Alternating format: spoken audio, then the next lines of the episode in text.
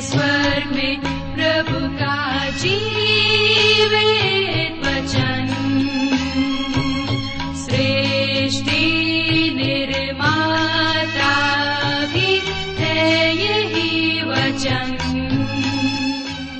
नमस्कार श्रोताओ, बाइबल अध्ययन कार्यक्रम सत्य वचन में आप सभी का हार्दिक अभिनंदन करते हैं।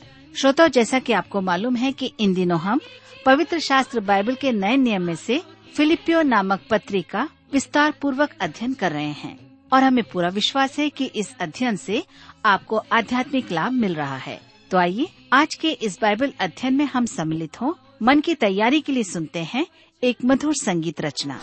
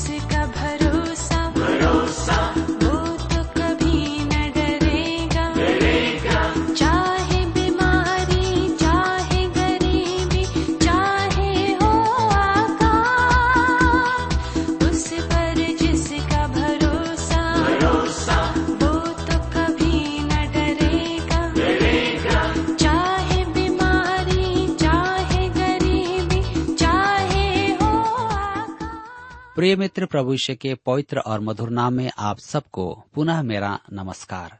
मैं कुशल पूर्वक हूँ और मैं आशा करता हूँ कि आप सब भी अपने दिनचर्या को करते हुए परमेश्वर की निकटता में कुशल पूर्वक हैं और फिर से आज परमेश्वर के वचन में से सुनने और सीखने के लिए तैयार बैठे हैं। मैं आप सभी श्रोता मित्रों का इस कार्यक्रम में स्वागत करता हूँ। और अपने उन सभी नए मित्रों का भी जो पहली बार हमारे इस कार्यक्रम को सुन रहे हैं। मैं आपको बताना चाहता हूँ कि हम इन दिनों बाइबल में से फिलिपियों की पत्री नामक पुस्तक का अध्ययन कर रहे हैं, जो नए नियम की एक पत्री है, जिसे पॉलुस प्रेरित ने लिखा है। पिछले अध्ययन में हम देख रहे थे कि पॉलुस ने इस पत्री को इसलिए लिखा क्योंकि वहाँ की कलिसिया उससे प्रेम करती थी और जब वह कैद में था तब वहाँ की कलिसिया के लोग उससे मिलने के लिए आए, उसे भेंट देने के लिए आए। तो इसी पत्र के माध्यम से इन सारी बातों को हम जानते हैं। तो आइए आज हम इससे आगे अपने अध्ययन में बढ़ेंगे, लेकिन इससे पहले प्रार्थना करेंगे और परमेश्वर से आज के अध्ययन के लिए सहायता प्राप्त करेंगे। हमारे दयालु और प्रेमी पिता परमेश्वर, हम आपको धन्यवाद देते हैं आज के सुंदर समय के लिए, जिसे आपने हम सबके जीवन में दिया है। और विशेष करके हमें जीवितों के बीच में जीवित रखा है, ताकि हम आपके वचन को फिर से सुन सकें। आज जब हम आपके वचन में से अध्ययन करते हैं, मनन चिंतन करते हैं, हमारी प्रार्थना है कि आप हमारे प्रत्येक श्रोता भाई बहनों को अपनी बुद्धि, ज्ञान और समझ प्रदान कीजिए, ताकि जब हम आपके वचन में से सीखते हैं, निश्चित रूप से आपका वचन प्रत्येक के जीवन में कार्य करने पाए। हर एक प्रकार की बुराइयों से व्यर्थ की बातों से शैतान के हर एक छल प्रपंच से आप प्रत्येक श्रोता भाई बहनों की रक्षा करें और आज हम सबसे बातचीत करें। हमारी विनती उन भाई बहनों के लिए है जो बीमार अवस्था में हैं, निराश हैं, परेशान हैं, चिंतित हैं या किसी प्रकार के आर्थिक बोझ से दबे हुए हैं। पिता परमेश्वर आप उन्हें छुटकारा और शांति प्रदान करें। धन्यवाद हमारी प्रार्थनाओं को सुनने के लिए। विनती, यीशु के नाम से मांगते हैं। आमीन। मेरे मित्रों, पौलुस के बंदी गृह में होने के कारण अनेक मसीही विश्वासी सुसमाचार प्रचार करने के लिए बाहर आए और तब पौलुस कहता है, फिलिपियों की पत्री एक अध्याय उसके पंद्रह पद में, कुछ तो डाह और झगड़े के कारण मसीह का प्रचार करते हैं और कुछ भली इच्छा से। मेरे मित्रों, जब मैंने बाइबल अध्ययन आरंभ किया था, तब मेरे लिए यह विश्वास करना संभव नहीं था कि प्रभु यीशु का सुसमाचार डाह और झगड़े के कारण भी सुनाया जाता है। परंतु अब वर्षों सेवकाई के बाद मैं इस बात को समझ गया हूँ कि सुसमाचार प्रचार में सबसे बड़ी हानिकारक एकमात्र बात है डाह और झगड़ा। इस पत्री में पॉलुस कई बार डाह और झगड़े का उल्लेख करता है। उस समय कई जन ऐसा प्रचार करते थे। पॉलुस से डाह रखकर, जी हाँ उन्हें पॉलुस के बराबर परिणाम प्राप्त नहीं हो रहे थे। अतः वे मन ही मन पॉलुस से बैर रखते थे। विश्वासियों में डाह का समाधान है कि उन्हें यह बोध हो कि उन्हें वरदान प्राप्त है और हर एक को एक ही वरदान प्राप्त नहीं है। जिसके पास एक वरदान है, वह दूसरे के भिन्न वरदान से बैर रखता है। आपको स्मरण रखना है कि पौलुस का निर्देश यह है कि हमें अपने वरदान का उपयोग प्रेम में करना है। मेरे मित्रों, यदि आप अपने वरदान का उपयोग प्रेम से और प्रेम में करेंगे तो आप किसी अन्य भाई के वरदान से बैर नहीं रखेंगे। अतः कुरंत की कलिसिया को लिखे पहले पत्र में पौलुस कहता है, तेरा अध्याय के चार पद में, प्रेम डाह नहीं करता, प्रेम अपनी बड़ाई नहीं करता और फूलता नहीं। डाह कहता है, मैं तुझे कुछ नहीं मानता। घमंड कहता है, तू मुझे क्या समझाता है? डाह और घमंड में यही अंतर है। और विश्वासी को इन दोनों ही के विरुद्ध चेतावनी दी गई है। पॉलुस ने कुरुंत की कलिसिया को इस विषय में कठोरता से लिखा था, जिसे हम पहला कुरुंथियों की पत्री चार अध्याय के सात पद में पढ़ते हैं। तुम में और दूसरों में कौन भेद करता है? और तेरे पास क्या है जो तूने दूसरों से नहीं पाया? और जबकि तूने दूसरे से पाया है तो ऐसा घमंड क्यों करता है कि मानो नहीं पाया? मेरे मित्रों, झगड़ा झगड़ा एक रोचक शब्द है। यूनानी भाषा में यह दुष्ट आत्माओं के संबंध में उपयोग किया जाता है। क्योंकि वे एक दूसरे को परस्पर झगड़े के लिए विवश करती थी। डाह और झगड़े कलिसिया को हानि पहुंचाते हैं। शराब और नशा कलिसिया के बाहर है और डाह एवं झगड़े के स्वरूप कलिसिया को भीतर से हानि नहीं पहुंचाते। परंतु यह एक बात ध्यान दे कि कुछ लोग सद्भाव से सुसमाचार प्रचार करते हैं। फिलिपियों की पत्री एक अध्याय उसके सोलह पद में हम पढ़ते हैं।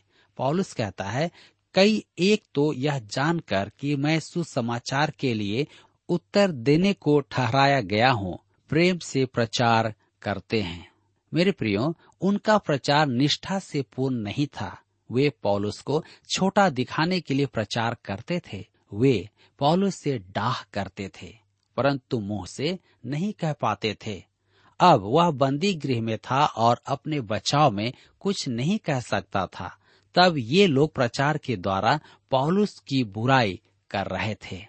हम आगे पढ़ते हैं फिलिपियों की पत्री एक अध्याय उसके सत्रह पद में, जहाँ पर लिखा है, और कई एक तो सिधाई से नहीं, पर विरोध से मसीह की कथा सुनाते हैं।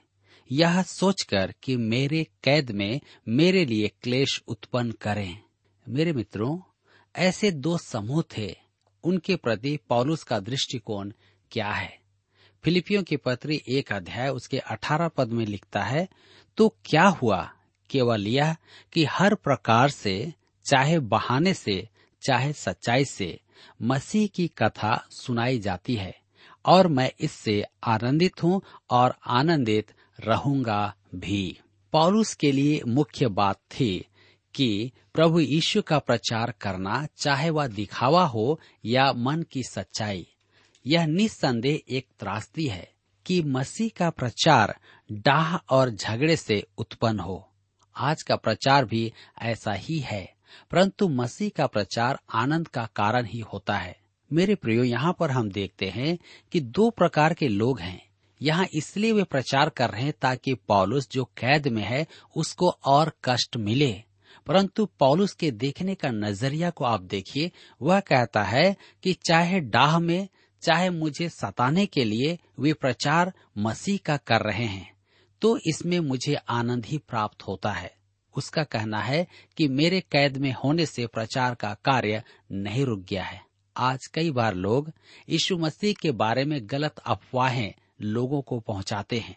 लेकिन वे सोचते हैं कि वे अच्छा कर रहे हैं क्योंकि उनके बीच में समस्याएँ उत्पन्न होगी।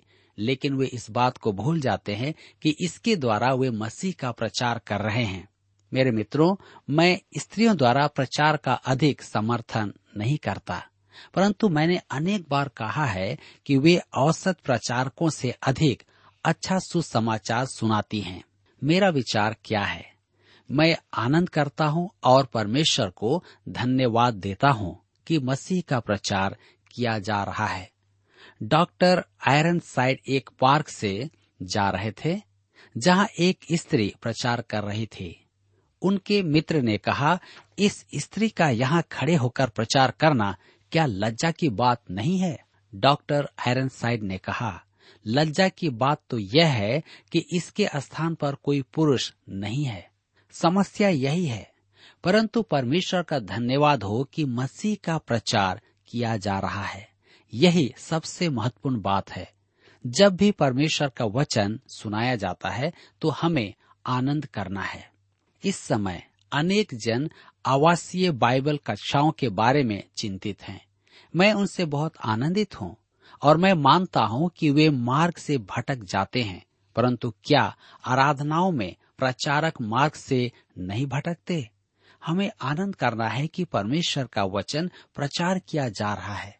मेरे मित्रों, परमेश्वर अपने वचन को मान देता है, प्रचारक और संस्था को नहीं। अतः यदि वचन अनिष्ठा से भी प्रचार किया जाए तो आत्माएँ बचाई जाएँगी। हमें इस सत्य का बोध होना आवश्यक है। परमेश्वर का आत्मा ही आशीष देता है और वह वचन के प्रचार पर ही आशीष देता है। हम आगे पढ़ते हैं फिलिपियों की पत्र, एक अध्याय उसके उन्नीस पद में लिखा है, क्योंकि मैं जानता हूँ कि तुम्हारी विनती के द्वारा और यीशु मसीह की आत्मा के दान के द्वारा इसका प्रतिफल मेरा उद्धार होगा। यहाँ उद्धार से पॉलुस का अभिप्राय है बंदी गृह से छुटकारा या मुक्ति। कहता है, तुम्हारे विनती के द्वारा मुझसे पूछा गया कि मैंने अपने बीमारी के समय सबसे विनती करने के लिए निवेदन किया था या नहीं?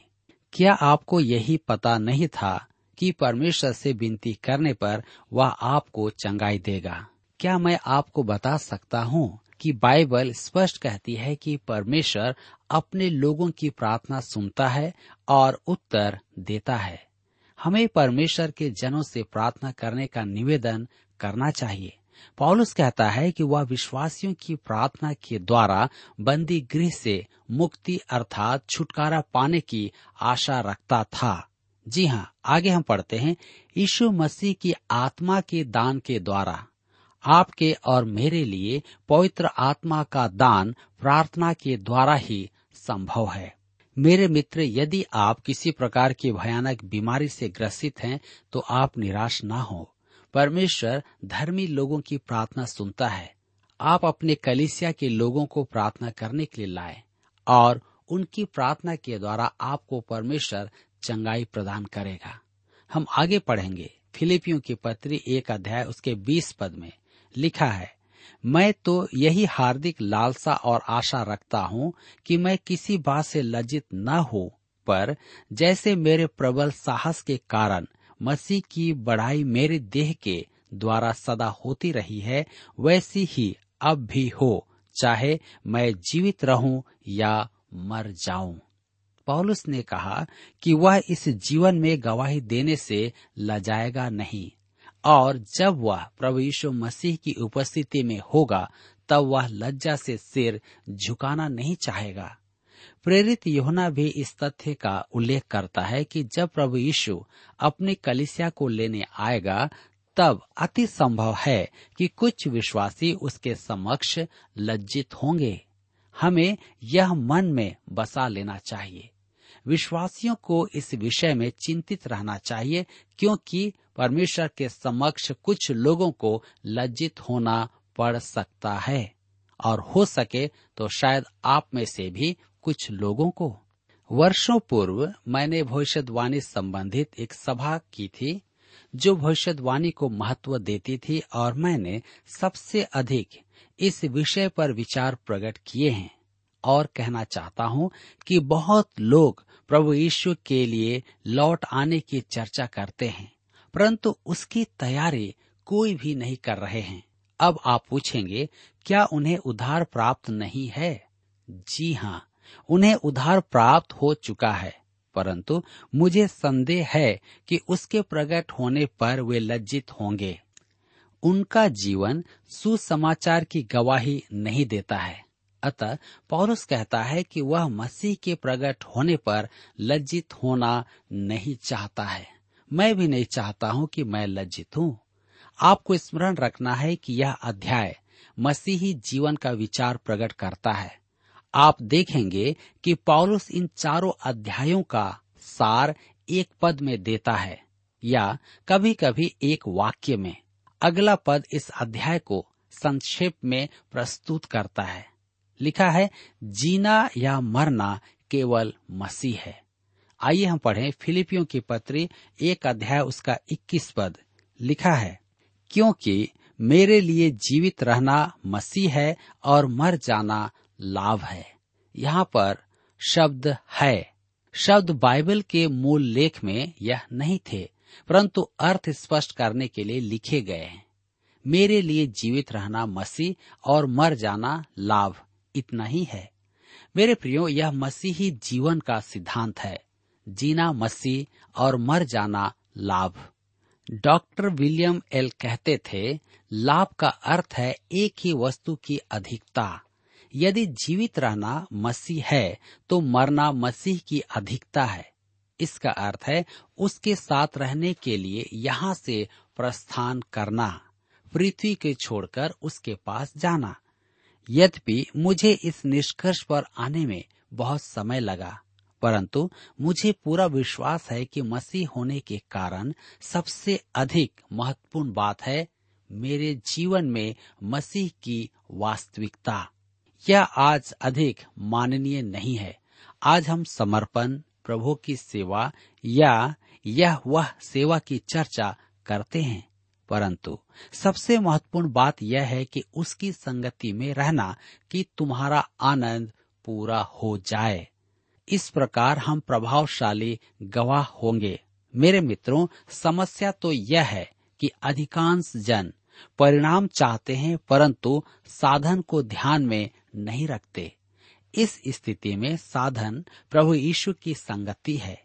अन्य सब बातें प्रभु यीशु की संगति का फल है। मेरे लिए जीवित रहना, मसीह है और मर जाना, उसके पास जा करके रहना है। अब हम समझते हैं कि पौलुस आलोचनाओं से परेशान क्यों नहीं होता था। आप उस मनुष्य को हानि नहीं पहुँचा सकते जो मसीह यीशु की संगति में रहता है। ऐसे मनुष्य की कोई क्या हानि कर सकता है? कहता है, मेरे लिए जीवित रहना मसीह और मर जाना लाभ है। यह जीवित रहने का एक ऊँचा स्तर है। काश मैं कह पाता कि मैं उस स्तर पर पहुँच गया हूँ।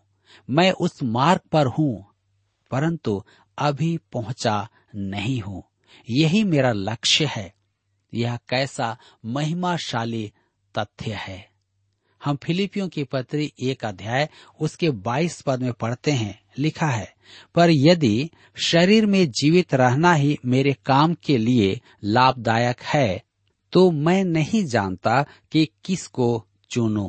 पॉलुस अपने भविष्य के बारे में नहीं जानता था, जैसे हम भी नहीं जानते हैं। हम तो यह भी नहीं जानते हैं कि आज क्या होगा। पॉलुस अपने आप को परमेश्वर की निकटता में रखते हुए उसके कार्यों के लिए हमेशा समर्पित रहता था।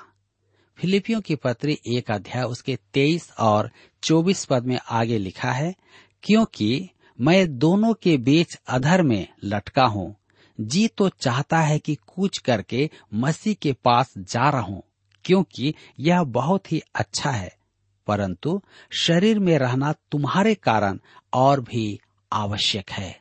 यहाँ पर पॉलुस कहता है कि वह दुविधा में है, कि प्रभु के पास चला जाए।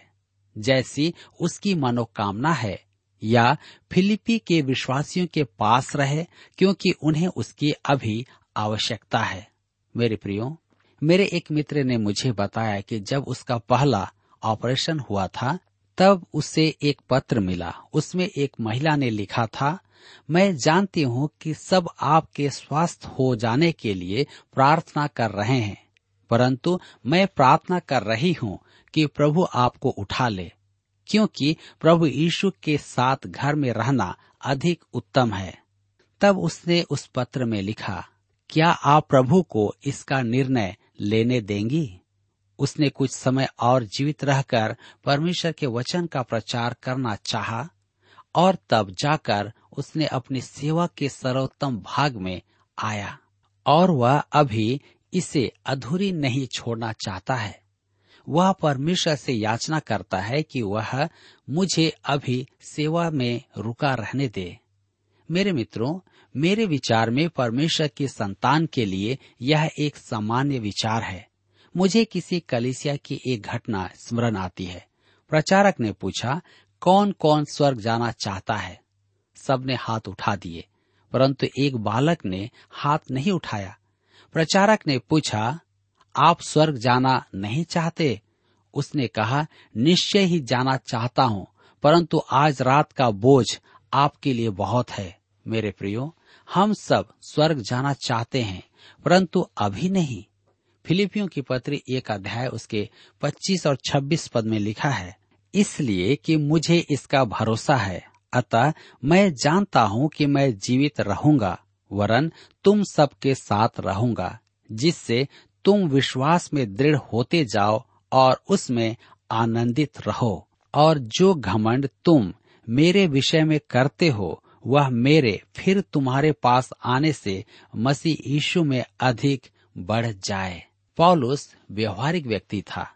उसके पास अभी बहुत से काम थे। उन लोगों को उसकी सेवा की आवश्यकता थी। वह बंदीगिरी से निकलकर उनके मध्य में रहना चाहता था। मनुष्य कहते रहते हैं, काश प्रभु आ जाए, परंतु उन्हें व्यस्त हो जाने की आवश्यकता है। यही वह स्थान है जहाँ हमें कुछ करना है कि उसके लिए प्रतिफल गिना जाए, आपके और मेरे लिए। भूमिका निभाने का एकमात्र स्थान यही है। मैं यथासंभव अधिकाधिक यहाँ रहना चाहता हूँ। परंतु मैंने परमेश्वर से प्रतिज्ञा की है कि जब तक वह मुझे यहाँ रहने देगा, मैं वचन की शिक्षा दिया करूँगा। फिलिपियों की पत्री एक अध्याय के सताइस पद में लिखा है, केवल इतना करो कि तुम्हारा चाल चलन मसीह के सुसमाचार के योग्य हो कि चाहे मैं आकर तुम्हें देखूँ, चाहे न भी आऊँ, तुम्हारे विषय में यही सुनो कि तुम एक ही आत्मा में स्थिर हो और एक चित होकर सुसमाचार के विश्वास के लिए परिश्रम करते रहते हो। मेरे प्रियो, आपका संपूर्ण जीवन, आचरण, सुसमाचार की प्रशंसा के योग्य हो। एक ही आत्मा में स्थिर हो और एक चित होकर सुसमाचार के विश्वास के लिए परिश्रम करते रहते हो।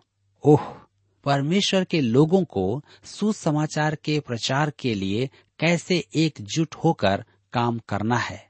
यदि कलिसिया आज संसार में वैसी ही हो जैसा उसे होना है तो संसार उसके संदेश को अवश्य सुनेगा।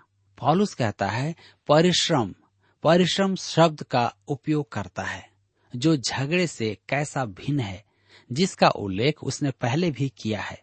परिश्रम में कष्ट भोग होता है अतः हमें सुसमाचार के लिए एक साथ कष्ट भोगना है। फिलिपियों की पत्री एक अध्याय उसके 28 और 29 पद में लिखा है, और किसी बात में विरोधियों से भय नहीं खाते। यह उनके लिए विनाश का स्पष्ट चिन्ह है, परंतु तुम्हारे लिए उद्धार का और यह परमेश्वर की ओर से है, क्योंकि मसीह के कारण तुम पर यह अनुग्रह हुआ कि न केवल उस पर विश्वास करो, पर उसके लिए दुख भी उठाओ। मेरे मित्रों, जब आप उस स्थान पर हो जहाँ प्रभु आपको कष्ट उठाने दे तो आप प्रभु यीशु की ऊँची बुलाहट में हैं। क्योंकि परमेश्वर चाहता है कि आप उसके कार्य के लिए दुख उठाएँ तो वह निश्चय ही आपको आशीष देगा। फिलिपियों के पत्र एक अध्याय उसके तीस पद में लिखा है, और तुम्हें वैसा ही परिश्रम करना है जैसा तुमने मुझे करते देखा है, और अब भी सुनते हो कि मैं वैसा ही करता हूँ। पौलुस जानता था कि प्रभु यीशु के लिए कष्ट उठाना क्या है। प्रभु यीशु के लिए कष्ट उठाना आशीष का प्रतीक है, परमेश्वर के दूर होने का नहीं। मेरे मित्रों, आज पॉलुस अपने जीवन के द्वारा हम तक उन महान संदेशों को पहुंचाता है। ताकि हम भी उसके लिए, अर्थात परमेश्वर के लिए, आशीष का कारण बन जाएँ। आज हमारी कलिसियाएँ दुख उठाने से डरती है। आज हमारी कलिसियाएँ प्रचार करने से डरती है। प्रभु का वचन कहता है कि हम उसके प्रेम को बांटें, ताकि हम उन आशीषों के प्रतीक बन जाएँ। मेरे प्रियो, यहाँ अध्याय एक समाप्त होता है। हमने मसीही जीवन का विचार देखा है। इस अध्याय का सारांश एक पद में है। मेरे लिए जीवित रहना मसीह और मर जाना लाभ है। आइए आज हम भी इस वचन को अपने जीवन में लें और कहें कि मेरे लिए जीवित रहना मसीह और मर जाना लाभ है। प्रभु आप सबको इस वचन के द्वारा बहुतायत से आशीष दे। प्रिय श्रोताओ, अभी आप सुन रहे थे बाइबल अध्ययन कार्यक्रम सत्य वचन। हम आशा करते हैं कि आज के इस कार्यक्रम से आपको आत्मिक लाभ मिला होगा। यदि आप परमेश्वर के बारे में और अधिक जानना चाहते हैं तो हमारे पास नया नियम एवं पवित्र शास्त्र बाइबल उपलब्ध है। इन्हें प्राप्त करने के लिए आप हमें इस पते पर लिख सकते हैं। कार्यक्रम Satya Vachan T W R post box number चार तीन एक शून्य, नई दिल्ली, एक एक शून्य शून्य एक नौ। पता एक बार फिर सुन लीजिए, कार्यक्रम Satya Vachan T W R post box number four three one zero New Delhi one one zero zero one nine और हाँ श्रोताओ, याद रखें कि पत्र लिखते समय आपका नाम और पता साफ़ साफ़ लिखा होना चाहिए। इसके अलावा आप हमसे टेलीफोन के माध्यम से भी बातचीत कर सकते हैं, जिसमें हमारे काउंसलर या सलाहकार आपको सलाह देंगे। तो नोट कीजिए हमारा मोबाइल नंबर नौ नौ पाँच आठ आठ दो शून्य चार एक चार। याद रखें, double nine five, eight eight two zero four one four. और हमारा दूसरा नंबर है zero nine six, five one four, double three three nine seven. याद रहे, शून्य नौ छ पाँच एक चार, तीन तीन तीन नौ सात। इसके अलावा आप हमसे ईमेल के द्वारा भी संपर्क कर सकते हैं। हमारा ईमेल आईडी है Hindi T T B at T W R dot I N Hindi T T B at T W R dot I N श्रोताओं, इस कार्यक्रम को आप हमारे website radio eight eight two dot com पर भी सुन सकते हैं। इस website radio eight eight two dot com के बारे में अपने मित्रों को भी सूचित कर दें। और अब इसी के साथ हमारे कार्यक्रम का समय यहीं पर समाप्त होता है। अगले कार्यक्रम में आपसे फिर मुलाकात होगी। तब तक के लिए हमें आज्ञा दीजिए, नमस्कार। सिंहासन